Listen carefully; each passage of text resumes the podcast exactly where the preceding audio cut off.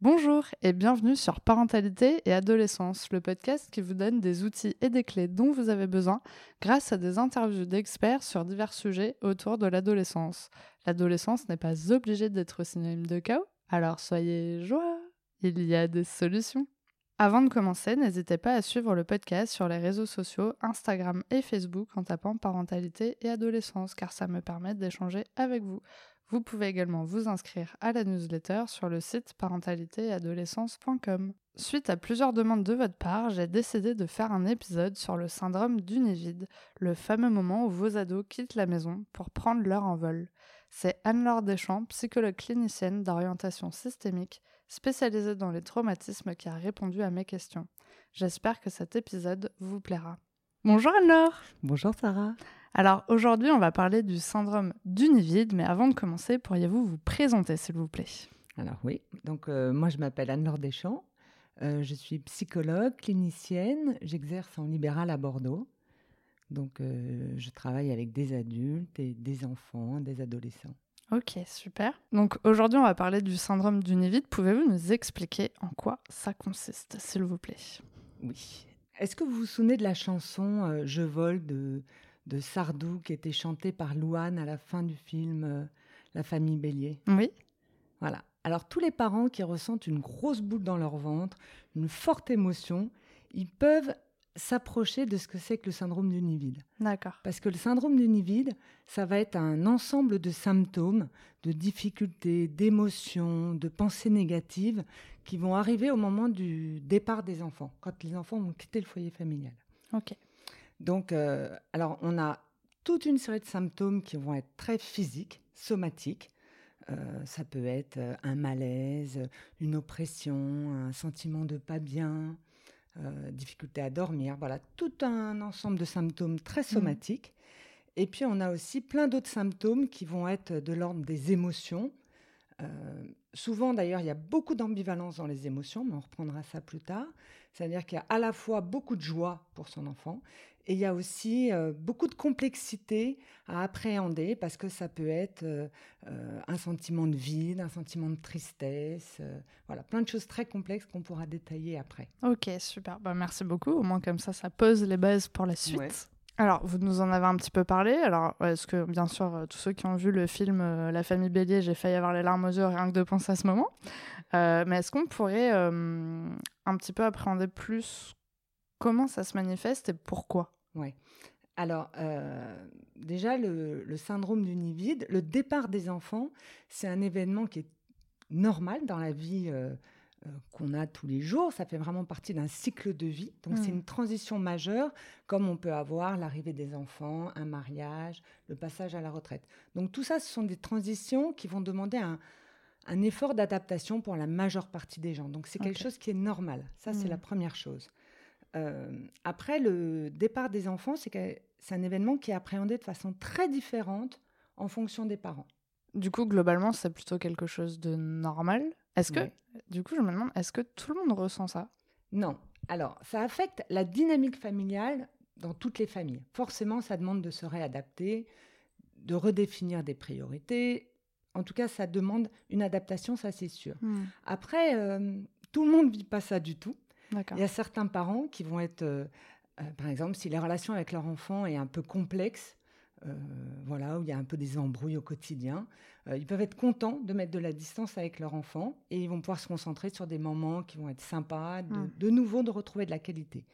Ils vont pouvoir aussi voir une opportunité, un peu de liberté. Ils vont pouvoir se réinvestir dans des activités qu'ils aiment, ils vont pouvoir se retrouver en couple, un peu comme une deuxième jeunesse. Donc ça, c'est vraiment une première catégorie de parents.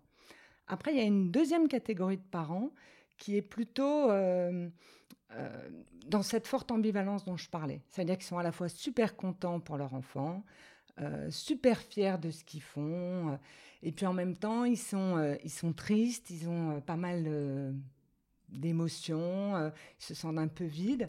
Et voilà, ça, c'est vraiment une phase de transition qui est normale. D'accord. Ok. Et puis après, il y a le troisième groupe de parents. Euh, bah, pour eux, ça va être plus lourd, plus compliqué, plus difficile à vivre. Euh, tout va prendre beaucoup plus d'importance. Euh, ils vont me dire, mais je ne sais pas ce qui m'arrive. Voilà, je ne sais pas, je remonte pas la pente. C'est un peu comme s'ils rentraient dans une phase de dépression. Hmm. Là, en général, ce qu'il faut comprendre, c'est que cette séparation avec leur enfant va venir, va venir un peu. C'est comme si on avait tous des boîtes qu'on essaie de ranger avec nos histoires familiales, euh, nos difficultés, euh, euh, des choses qu'on a vécues quand on était enfant, des séparations douloureuses. Mhm. Voilà, on peut penser à la théorie de l'attachement, à plein de sujets comme ça qu'on a essayé de bien ranger, en général qu'on a un peu réparé avec la maternité. Et au moment du départ de l'enfant, c'est comme ça venait taper sur ces boîtes, réactiver des anciennes blessures. Hmm. Et donc là, c'est là où c'est plus compliqué de dépasser ça. Et euh, c'est là où c'est important de se faire aider parce que c'est une opportunité quand même pour aller réparer euh, ces blessures, pour aller prendre soin de soi, comprendre et puis dépasser euh, tout ça. Hmm. D'accord. Si le parent qui vit euh, cette séparation de façon très douloureuse pour lui, donc ça réactive des anciennes blessures, ce qui est important aussi, c'est que quand il va faire ce travail sur lui, pour se libérer de tout ça, il va aussi libérer son enfant. Parce qu'en Mm. quand l'enfant part, c'est pas si simple pour lui non plus. Et si en plus il pense que son parent est en difficulté, ça ne oui. fait qu'accroître sa souffrance à lui et la difficulté de se séparer. Hmm, Ok, oui, c'est super clair. Du coup, on a vu un petit peu ce qui pouvait se passer, comment ça pouvait se manifester. Mais concrètement, pourquoi en fait on ressent ça? Qu'est-ce qui se passe en fait chez le parent à ce moment-là? Alors déjà, il y a un point qui est important, c'est que ça peut arriver euh, pour l'enfant, le premier enfant, Hmm, pour le dernier enfant ou pour un enfant du milieu. D'accord. Déjà, il n'y a pas vraiment. euh, on peut imaginer que pour le premier enfant, c'est quelque chose de particulier parce qu'on on rentre dans une nouvelle parentalité. Hmm, Euh, c'est le nouveau, quoi. C'est le premier enfant qui nous amène à, découvrir à la parentalité. découvrir euh, ce nouveau mode relationnel. Et effectivement, ça change complètement la dynamique familiale. Euh, pour le dernier enfant, là, c'est vraiment une vraie rupture. Hmm, Donc, on, on va clore un vrai chapitre de notre vie où on est des parents actifs au quotidien. Et euh, donc voilà, ça c'est le premier et le dernier enfant. Et puis après, il y a aussi la relation qu'on a avec notre enfant, et ça peut aussi toucher l'enfant du milieu, peut-être un enfant plus fragile, un enfant dont on est un peu plus, pas proche parce que ça pourrait choquer, mais avec euh, une relation un peu particulière. Donc voilà, ça peut arriver pour n'importe quel enfant, et ça c'est vraiment important. Alors ce qui se passe pour le parent, au moment du départ de l'enfant, le parent, il va vivre un mélange d'émotions qui vont se contredire. Euh, c'est un festival. Alors, heureusement, les parents ne vivent pas toutes les émotions ou toutes les pensées négatives que je vais décrire. Super. Mais je vais en décrire pas mal pour vraiment montrer cette complexité. Donc d'abord, le parent, il va re- ressentir un profond sentiment de tristesse et de perte. Hmm. Un peu comme s'ils étaient déprimés. Ils vont être nostalgiques de toutes ces années qu'ils ont passées. D'accord. Ils peuvent aussi avoir des regrets pour des choses qu'ils n'ont pas suffisamment vécues ou pas vécues comme ils l'auraient souhaité. Euh, ils ont fait des choix. Quelquefois, ils peuvent se re-questionner sur ces choix-là. Donc, en tout cas, c'est comme si euh, il y avait un processus de deuil qui devait se mettre en place. Un processus, ça veut dire que ça va se faire, mais ça demande du temps. Il faut clore cette partie de notre vie. Hmm, Pour certains, ça a été une vie merveilleuse. Pour des parents, ils se sont vraiment épanouis dans, cette, euh, dans ce rôle de parent. Et il faut passer à autre chose. Donc, il y a comme une sorte de processus de deuil qui doit se faire. D'accord. Il y a une autre, euh, un autre ressenti qui peut être très fort, c'est un sentiment de solitude et de vide. Alors, il y a du vide qui est réel Hmm, et du vide émotionnel. C'est-à-dire que la maison qui était gaie, qui était pleine de vie, pleine d'interactions sociales, qui rythmait un peu euh, la vie des parents, tout d'un coup, il faut se rendre compte qu'on rentre chez soi, il n'y a plus de bruit, ça résonne dans la maison, il y a moins d'interactions sociales. Et là, on peut se sentir un peu, euh, un peu seul. hmm, Voilà. Donc ça, euh, ça aussi, il faut l'appréhender. C'est pas facile. Il faut se réorganiser autrement. Ok. Ensuite, les parents, ils peuvent éprouver une perte d'identité. Ok. Euh, surtout s'ils se sont fortement identifiés à leur rôle de parents.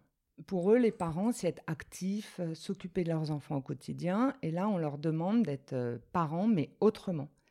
Et donc, s'ils se sont identifiés à ce rôle de parents, tout d'un coup, ils vont se demander euh, à quoi ils servent. Ils peuvent avoir un sentiment euh, d'inutilité. Euh, ils peuvent se demander ce qu'ils vont faire de leur temps libre, de leur énergie, à quoi ils vont servir. Et ça, ça peut être un sentiment très fort. hmm. Qui je suis maintenant que je ne suis plus parent au quotidien. Oui. oui, finalement, c'est propre à chacun et propre à, au choix qu'on a fait de base sur sa parentalité Ouais. et de se dire que, bah, en fait, et en plus, est-ce que ça serait possible de vivre ce syndrome? Par exemple, on a trois enfants, elles le vivent trois fois complètement différemment. Ah ouais, moi je pense. Moi je crois beaucoup aussi qu'on a des relations particulières avec chacun de nos enfants qui Mhm. nous ramènent à une partie de notre histoire, qui peuvent nous ramener à quelque chose de nous. Mhm. Et euh, bien sûr, à chaque fois, ça peut être très très différent. Par exemple, les parents, ils peuvent être aussi euh, pris d'inquiétude pour leur enfant. C'est-à-dire que des parents qui sont dans une maîtrise un peu totale de leur enfant, tout d'un coup, ils doivent accepter que leur enfant va prendre eux-mêmes les décisions, Mhm. qu'ils vont rentrer chez eux seuls. Est-ce qu'ils vont être bien rentrés, etc. Donc il y a toute cette inquiétude aussi qu'ils peuvent avoir. Et on peut avoir plus peur pour un enfant que pour un autre. Par exemple, un enfant qui va être un peu plus euh, Des brouillards. ou- des brouillards, voilà, ou un autre qui va avoir tendance à avoir des fréquentations un peu plus euh, euh, Un peu dangereuses, à risque. Voilà, pour chaque enfant, il y a quelque chose de différent qui se joue. D'accord. Après, euh, ce que je trouve aussi très intéressant dans ce syndrome du nid vide, c'est qu'il vient s'insérer, ce que je disais au début, dans un cycle de vie. Et dans le cycle de vie, le fait que les enfants partent, ça ouvre pour les parents sur une nouvelle étape de vie qui va, alors je vais être un peu cru, mais qui va les rapprocher un peu plus de la mort. Mhm. Et donc là, on peut avoir des angoisses de mort, on se voit vieillir, on se voit avec moins de vitalité. Pour peu que les grands-parents eux-mêmes soient un peu malades, euh, soient peut-être, euh, je sais pas, euh, décédés, quoi. Il y a, il y a plein de choses qui viennent s'insérer dans un- une famille beaucoup plus large aussi, Mhm. dans, une, dans une temporalité où finalement euh, la peur du vieillissement, la peur de la solitude, euh, la peur de, euh, de la mort, tout ça ce sont des, des questions vraiment existentielles où on prend conscience aussi de la valeur de la vie, comme Mhm. ça. Ouais. Donc, c'est des questions qui sont importantes à se poser. Donc en fait, ça fait vraiment partie d'un cycle de vie qui est totalement normal. Donc en fait, il faut pas non plus paniquer si jamais on se reconnaît peut-être dans ces Ouais. critères, mais plutôt d'aller chercher, bah, déjà de se dire que c'est normal de ressentir Ouais, ça, donc il n'y a pas de, choses bizarres, mais que effectivement, si on a du mal à avancer tout seul, eh ben, il faut aller voir quelqu'un pour justement être accompagné et vivre ça euh, plus sereinement. Quoi. Ouais, et puis moi je trouve aussi surtout que c'est une opportunité pour aller mieux ou pour dépasser certaines blessures qu'on a eues quand on était enfant. Ça, c'est vraiment une opportunité. Mm. Et puis effectivement, cette inquiétude face à l'avenir, face à l'inconnu, c'est quand même des pages blanches qu'on va écrire. Euh, tout ça, c'est complètement normal d'être un peu stressé aussi en se demandant ce qu'on va faire euh, Mm. de notre temps, comment on va s'investir, où est-ce qu'on va mettre notre énergie, notre engagement. Euh, voilà, il y a une période de transition qui est, qui est importante à accueillir. Hmm. Alors maintenant qu'on a un peu mieux compris euh, ce que c'était ce syndrome du nez vide, Ouais. euh, moi j'aime bien qu'on trouve des solutions. Donc comment en fait on peut euh, gérer ce départ du point de vue de la maman, du Ouais. point de vue du papa et du point de vue du couple? Alors, il y a environ 35% des parents qui peuvent être affectés par euh, ce syndrome du nid vide et on pense qu'il y a une majorité de mamans Mhm. parce qu'elles ont, voilà, on pense qu'elles sont plus impliquées dans le cocon familial, dans le soin des enfants, etc. Alors moi, je suis, euh, je fais assez attention à ça parce qu'aujourd'hui, je trouve que les papas sont de plus en plus impliqués dans la vie émotionnelle de leurs enfants, dans le soin, dans... donc eux aussi peuvent ressentir ce vide. Mhm. Vraiment, je fais très très attention à ça. Oui, les mamans, on pense spontanément qu'elles vont être plus touchées, mais moi, je pense que les pères, euh, voilà, aussi peuvent souffrir de ce vide et, Hmm. et ça, c'est vraiment important. En revanche, une des particularités pour les mères, toujours pareil, c'est qu'il faut leur réinclure dans un cycle de vie plus large, c'est que souvent ça arrive en même temps que la ménopause ou l'après-ménopause. Ok. Et là, ce sont des variations hormonales très fortes, euh, des changements de libido, ça peut être des représentations qui sont pas faciles pour les femmes à vivre. Et donc, il y a les changements émotionnels chez la mère, liés à la, quoi, à la femme, liés à la ménopause, plus les, changements, les variations émotionnelles et toutes les perturbations liées au syndrome du nid vide, on peut imaginer que c'est un petit peu... euh, euh, ça fait un peu une bombe les deux ensemble et qu'en tout cas ça rend cette période encore plus complexe. L'un et l'autre viennent s'amplifier. Hmm. Donc voilà, ça pour moi c'est une des particularités pour la femme et pour la mère. Mhm. Ah oui, il y avait un point sur lequel je voulais revenir aussi, c'est que donc on, moi je fais pas trop de différence, en tout cas chez mes patients entre euh, les femmes et les hommes, Mhm. avec ce point euh, qui est un peu distinct, qui les distingue, c'est la ménopause. En revanche, il y a une grande difficulté pour les familles monoparentales souvent. Mhm. Euh, pour une mère seule ou pour un père seul, on peut imaginer qu'il a énormément investi sa relation avec ses enfants Ouais. et que la solitude va avoir une. Euh, ça va être un peu différent quand même pour lui. En tout cas, ça va être peut-être plus complexe, plus difficile. En tout cas, ça, ça peut être euh, différent pour euh, les familles monoparentales. Et comment, du coup, euh, enfin, est-ce qu'il y a des, des solutions à, à proposer justement pour euh, pallier à ce vide? Hormis le fait de venir consulter un psychologue, c'est vraiment, du coup, ça va pas du tout? Alors, pour certains couples, sincèrement, ils vont voir, euh, euh, un- une- ils vont avoir une deuxième jeunesse, ils vont avoir du temps pour eux, ils vont pouvoir investir leur couple. Euh, voilà, ça, c'est des- ça va se passer très bien. Pour d'autres couples, euh, je pense à des couples qui vont plus euh, être un couple, ce qu'on appelle parental, plutôt que conjugal. C'est-à-dire que le couple s'est beaucoup investi autour des enfants. Les projets, c'était des projets autour des enfants. Leur quotidien était vraiment rythmé par les préoccupations autour des enfants. Quand les parents, les enfants partent, là, les parents trinquent un peu. Hmm. Parce qu'il faut repenser le couple. Hmm. Ça veut dire que, Et peut-être se rendre compte que finalement, bah, c'était peut-être le couple n'était pas si solide que ça, quoi. ouais. Et euh, il y a un vide. Est-ce que le partenaire peut combler ce vide? Oui et non. Il faut réapprendre à parler, à exprimer ses sentiments, ses besoins, retrouver des projets communs, en tout cas Mm. énormément communiquer pour pouvoir euh, recréer une deuxième jeunesse sur ce couple qui, qui est quand même en grande difficulté. Donc c'est Mm. sûr que ça peut être un accélérateur de, de séparation. Ça, c'est euh, c'est évident. Ça peut être aussi, comme toujours, une opportunité pour recréer quelque chose de différent. Hmm. Est-ce que finalement, la solution, ça serait pas d'essayer d'avoir ce- ces conversations avant que les Ouais. enfants partent ouais. Ça, je pense que c'est quelque chose vraiment de, de super important. Euh, on sait qu'on ne fait pas les enfants pour les garder. Hmm. Ça, c'est, on le sait depuis, depuis le début, dès qu'on a nos enfants, on sait qu'un jour ils vont partir. Donc, c'est pas quelque chose euh, sur lequel on va être surpris quand ça Mm. va arriver. Donc, on peut l'anticiper un peu. On peut l'anticiper, on peut euh, investir son couple, parce que ça, c'est quand même quelque chose de très important, lui donner du temps à ce couple, euh, avoir des projets à deux, des activités à deux. Surtout à la période de l'adolescence, ça, quand même, ça laisse un peu plus de temps. Les enfants peuvent être, peuvent être beaucoup plus libres et donc Hmm. on n'est pas obligé d'être tout le temps avec eux. Et puis, on peut aussi investir des activités pour soi, se, se faire plaisir, euh, investir son travail, on peut euh, euh, aller voir des amis, on peut re- redynamiser sa sphère sociale. Hmm. Donc, tout ça, ça, ça s'anticipe à l'avance. Et puis, bien sûr, on peut vraiment profiter de nos enfants avec des moments qualitatifs parce qu'on sait qu'on va partir. Donc, tout ça, ça s'anticipe à l'avance. D'accord. Après, a aussi le fait de. Enfin, par rapport à la phrase euh, que vous avez dite sur euh, le fait de savoir que nos enfants doivent partir à un moment donné, je pense qu'il y a le fait de le savoir et en même temps de le conscientiser vraiment. En, se, en se disant oui, ok, j'ai fait un enfant, je sais qu'il va devoir partir, mais en fait, de passer tout ce temps à se dire non, mais en fait, il est avec moi. Ouais. Et on peut avoir l'illusion de croire qu'on va le garder Ouais. toujours pour soi. Hmm. Mais du coup, c'est ça qui est aussi important, c'est de se dire, euh, euh, bah, c'est triste que son enfant parte, mais finalement, il n'y a rien de plus triste qu'un enfant qui ne peut pas partir. Hmm. Et donc ça, je trouve que c'est quand même quelque chose de très important à se dire. C'est qu'il faut se réjouir que son enfant puisse euh, partir. Il faut se féliciter de- du fait que son enfant puisse partir. Il faut se féliciter de, de le voir grandir. Il faut, euh, il faut être fier de ses valeurs, de ses ressources. Mm. Euh, et puis voir que tout l'amour qu'on lui a donné, c'est quelque chose qui, vont, qui va le porter euh, toute sa vie. Mm. Donc euh, si on a fait du bon travail, il faut être euh, super fier de soi et se dire que la vie, elle n'est pas finie. On a encore plein de choses merveilleuses à découvrir, qu'on peut avoir une relation incroyable avec son enfant une fois qu'il est parti. Tout ça, c'est vraiment important. Quoi. Ouais.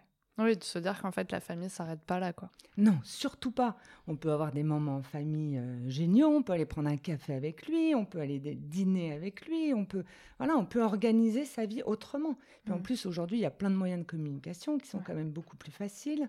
Donc, euh, bien sûr que le lien n'est pas du tout rompu. Ça, faut vraiment se rassurer là-dessus. Hmm. On l'a pas sous la main, mais on a plein de façons de- d'être en relation avec lui. Il faut juste être assez créatif pour imaginer la suite. Ouais. Et euh, une fois qu'il est parti, moi je trouve que ce qui est important, c'est de mettre un maximum de légèreté et de joie dans sa vie. C'est-à-dire qu'il faut se faire plaisir. C'est une opportunité pour euh, se faire des petits plaisirs, aller au cinéma, se faire des week-ends avec des copains, euh, investir son Mm. couple. Voilà, il y a plein de choses géniales à faire. Hmm. Je voulais préciser un point, c'est que le nid vide, le syndrome du nid vide, ça peut être aussi quelque chose de très difficile pour les enfants qui restent, ou en tout cas pour le dernier mmh. enfants qui restent à la maison. On a toujours tendance à penser que c'est les parents qui sont affectés du départ des enfants, bien sûr, mais le dernier enfant, pour lui, ça peut être extrêmement dur en fonction de son âge. Alors, il peut comprendre intellectuellement que ses frères et sœurs partent. Ça peut être très difficile malgré tout à vivre pour lui. Il peut se sentir abandonné, délaissé. La maison, elle est beaucoup moins gaie quand on est le dernier à la maison. Mmh. Euh, pour peu que les parents aillent pas très bien, Là, il va se mettre comme responsabilité euh, d'égayer la maison, de, soutenir ses parents, de faire en sorte que ses parents aillent mieux. Hmm. Il peut s'oublier complètement là-dedans, prendre ce rôle qui n'est pas du tout le sien. Hmm. Euh, et, voilà, il faut pas oublier que pour le dernier enfant, parfois, il faut vraiment aller le questionner pour savoir comment il vit tout ça. Et puis accueillir. Euh, et peut-être du coup le rassurer sur le fait que bah, son frère ou sa sœur n'a pas complètement disparu de la surface de la Terre. et que c'est pas contre lui. Et que... Donc beaucoup d'être dans la communication et finalement de le questionner pour savoir comment il sent, comment il va, et de voir un peu, bah, du coup, si ça va pas, euh, peut-être de trouver des solutions pour justement euh, égayer un petit peu aussi son quotidien. Quoi. Ouais, et que les parents se sentent responsables, eux, d'égayer la maison, de faire des trucs qu'ils faisaient pas forcément avant. Mmh. voilà, il y a plein de façons différentes de faire en sorte que la vie au quotidien, ça soit sympa. Euh. Mmh. Mais voilà, on a tendance à oublier que pour le petit dernier ou pour les petits derniers, ça peut être aussi une grosse rupture euh, où ils peuvent être super tristes, ils adorent leurs frères et sœurs eh de ne plus l'avoir au quotidien. Mm, mm. Alors, est-ce que vous avez déjà eu des patients, du coup, qui ont vécu ce syndrome de nid vide euh, Moi, j'ai eu, oui, des patients, j'en ai eu. Euh, j'ai eu des hommes et des femmes. Mm. Donc ça, c'était pour ça que je, je, trouvais ça super important. En général, ils arrivent et ils me disent euh, jamais que c'est le syndrome du nid vide. Ils me disent, je sais pas, je me sens pas bien en ce moment, euh, je suis un peu triste, euh, je suis un, peu déprimée. En tout cas, pour eux, c'est c'est pas très lisible hmm. parce que justement, il y a toute cette ambivalence et puis parce qu'ils ont envie d'être contents pour leur enfant, ils ils s'autorisent pas vraiment à ressentir tout ce qu'ils ressentent. Ils se sentent pas vraiment légitimes. Et puis en plus, le sujet est, moi, je trouve un peu tabou dans la société. Donc bravo hmm. de de faire ce podcast pour, euh, pour expliquer à quel point c'est normal et j'espère qu'on leur a suffisamment dit et éclairé. Mais voilà, c'est très très confus tout ce qui se passe. Hmm. Et ça, je parle même pas des gens qui juste somatisent et qui comprennent pas pourquoi ils somatisent. Et... Oui, parce que est-ce que du coup ils font rapidement le lien avec le départ de leur enfant ou pas forcément? Pas forcément. Ils vont me dire oui, c'est difficile, mais ils vont pas se dire euh, bah, c'est normal. Ouais de ressentir autant de choses pour le départ de mon enfant. Ils vont me dire non mais je suis super content, il va bien, hmm. c'est pas un sujet. Mais, mais si, ça peut être quand même un sujet parce que justement, il y a ce conflit et cette ambivalence qui est là. Oui, parce qu'en fait, au final, ils ont envie d'être heureux pour leur enfant parce qu'il va bien et qu'il fait sa vie et que c'est super. Mais d'un côté, ils sont quand même un peu tristes et du coup, je pense qu'ils s'autorisent pas. Non. Du coup, à être triste, à ressentir cette tristesse, on pense que peut-être c'est pas normal. Bah ouais. Donc c'est tout ce, toute cette ambivalence qu'il faut arriver petit à petit à accueillir, hmm. mettre des mots. Euh, Est-ce qu'il y a des exercices, enfin, au-delà de juste identifier et en parler, euh, bah, quand c'est des émotions, en général, c'est quand même hyper compliqué parce qu'on se dit toujours que c'est le temps qui va faire les choses, donc il faut laisser le temps aussi faire. Mais est-ce qu'il y a concrètement des exercices à faire pour un peu s'aider à, passer ce cap? Des exercices. Euh, moi, je travaille pas trop avec des exercices. Moi, je cherche plutôt à, à, ce que mes patients trouvent les propres ressources qui vont leur faire du bien. Et ça, je pense que chacun est vraiment capable de, de trouver plein de ressources. Euh, est-ce que ça va être euh, d'aller voir des amis? De toutes les façons, il faut parler, ça c'est mmh. sûr. Il faut accueillir. Euh, c'est de je sais pas, se mettre à la poterie si ça a toujours été votre rêve. Allez-y, mmh. lancez-vous dans des nouvelles expériences, allez chercher du plaisir pour cette nouvelle vie. Écrivez, soyez créatifs, trouvez plein de solutions, mais je mmh. j'ai pas trop d'exercice moi. C'est non, c'est finalement en fait se questionner sur ce qu'on aime faire, ce qu'on a envie de faire, quelque chose qu'on aime, qui nous apporte de la joie. Et, euh, et, finalement, en fait, ça va être d'accueillir la tristesse pendant le temps qu'il faut, mais en même temps, ne pas complètement plonger là-dedans et se dire, bon, bah, c'est une émotion, je l'accueille, mais bon, je vais peut-être pas passer euh, ma semaine à pleurer. Donc, je vais m'apporter de la joie en faisant une activité ou en faisant quelque chose qui me fait plaisir. Et si on s'aperçoit qu'on n'arrive pas à dépasser ça, c'est OK aussi. Parce qu'en quand il y a des épreuves, on fait vraiment comme on peut. Hmm. Et si on voit que c'est trop compliqué, moi, je trouve qu'il ne faut pas hésiter à se faire aider parce que c'est vraiment s'ouvrir sur des nouvelles euh, parties de notre histoire, sur des blessures qui ont été là, comme je disais, qui ont été rangées, et finalement qui n'ont pas été si bien rangées que ça. Donc, il Mm. ne faut pas hésiter à se faire aider. Quelquefois, euh, c'est la vie hein, d'avoir des épreuves et de se dire, bon, bah, celle-là, elle est un peu plus compliquée que les autres, Mm. pour plein de raisons, pour des histoires euh, personnelles, euh, des circonstances familiales qui peuvent être compliquées. On imagine si on perd sa mère juste avant. Bah, voilà. Et et c'est vraiment à chaque fois des cas très particuliers et Mm. se dire qu'on est un peu un cas unique et puis chacun a le droit de le De le vivre de comme vivre il veut. comme il peut. Ouais. Alors justement, on arrive à la question pour les auditeurs. Avez-vous un message à transmettre aux personnes qui nous écoutent aujourd'hui? Un message. euh, moi, je trouve qu'il faut être très humble avec ce qu'on ressent. Mm. Euh, moi, je trouve que c'est une des grandes forces qu'on peut, euh, qu'on peut développer, c'est vraiment d'accueillir ce qu'on ressent en disant, bah voilà, c'est mon histoire, c'est ma trajectoire de vie et, et se dire que les pages qu'on va écrire par la suite peuvent être encore très très belles. Hmm. Justement, j'avais pas prévu de poser cette question, mais ça me vient. Quand on dit il faut accueillir l'émotion, euh, Ouais. on entend beaucoup ça. Moi, j'ai du mal à comprendre vraiment comment on fait veut pour accueillir cette émotion. Ouais. Parce qu'en fait, juste se dire, je suis en train de pleurer, et là, est-ce que j'accueille l'émotion? Ouais. Et en plus, parfois, les, les émotions sont trafiquées. Ouais. Donc ça, ça complique encore tout parce que, par exemple, il y a des gens qui vont être en colère tout le temps. Et la colère, c'est juste une façon de cacher la tristesse qui est derrière. Donc les émotions trafiquées, c'est ça complique beaucoup, beaucoup les choses. C'est vrai que c'est compliqué quand on dit accueillir. Nous, dans un cabinet, on le fait très facilement. Parce Ah oui, que- parce qu'en général, vous pouvez juste nous dire bonjour, et là, on est déjà en train de pleurer. oui, ou alors nous, on verbalise aussi Ouais. euh, en fonction de ce qu'on entend, de ce qu'on ressent, on peut Mm. les verbaliser pour le patient. Et ça aussi, ça l'aide beaucoup. Accueillir une émotion, c'est euh, se laisser traverser par l'émotion. Euh, on peut imaginer que l'émotion, elle va monter, après il y a un palier et elle redescend. Hmm. Si on se dit, OK, attends, ça va monter, je vais avoir un moment de tristesse, puis après ça va aller mieux. Déjà, si on l'accueille, elle va monter moins haut, Hmm. elle va faire moins mal et elle va repartir plus vite. Ouais. Je crois que c'est, je crois qu'une émotion, euh, quand euh, elle nous traverse, je crois que ça dure 90 secondes. Ouais. Et si ça dure plus longtemps, c'est qu'on l'a mentalisé et que du coup, c'est nous qui sommes en train de rester Ouais. là-dessus. Donc c'est euh, c'est vraiment ça, c'est c'est quelque chose qui nous traverse. Donc Mm. euh, faut pas avoir peur d'être traversé par l'émotion. Ok, courage à nous. Je sais pas si c'est très clair, mais c'est vrai que parfois c'est un peu compliqué. Ouais. Et puis quand on somatise, ben, on n'y peut rien. Hmm. Donc euh, il faut aller réussir à mettre des mots pour pas avoir de mots MAUX. Ouais. Et bon, bah, ça c'est un autre travail, mais, mais c'est mais c'est passionnant. Merci beaucoup. Alors pour finir, comment pouvons-nous vous contacter? Alors moi je travaille en libéral à Bordeaux, à la Mhm. barrière Saint-Genès. Donc euh, voilà, il suffit de m'appeler. Très simplement. Dans tous les cas, je mettrai tous les coordonnées en description de l'épisode, donc ça sera très facile pour vous de tout retrouver. Ouais, Merci j'espère que j'ai beaucoup. été claire et que j'ai assez illustré aussi. Par... Mm, Oui, bah en tout cas, merci beaucoup d'avoir euh, bah, permis qu'on puisse créer cet épisode et en espérant que ça sera une petite ressource qui pourra aider euh, les parents Ouais. qui en ont Et puis besoin. Bravo en tout cas Sarah pour tout ce que vous faites. Merci beaucoup. Mm. Merci d'avoir écouté l'épisode jusqu'au bout, j'espère qu'il vous a plu. N'hésitez pas à le partager auprès d'un parent qui pourrait en avoir besoin. De noter l'épisode si la plateforme d'écoute vous le permet, car ça aide le podcast à être référencé et donc à être plus visible pour d'autres auditeurs. On se retrouve la semaine prochaine pour un nouvel épisode. À bientôt!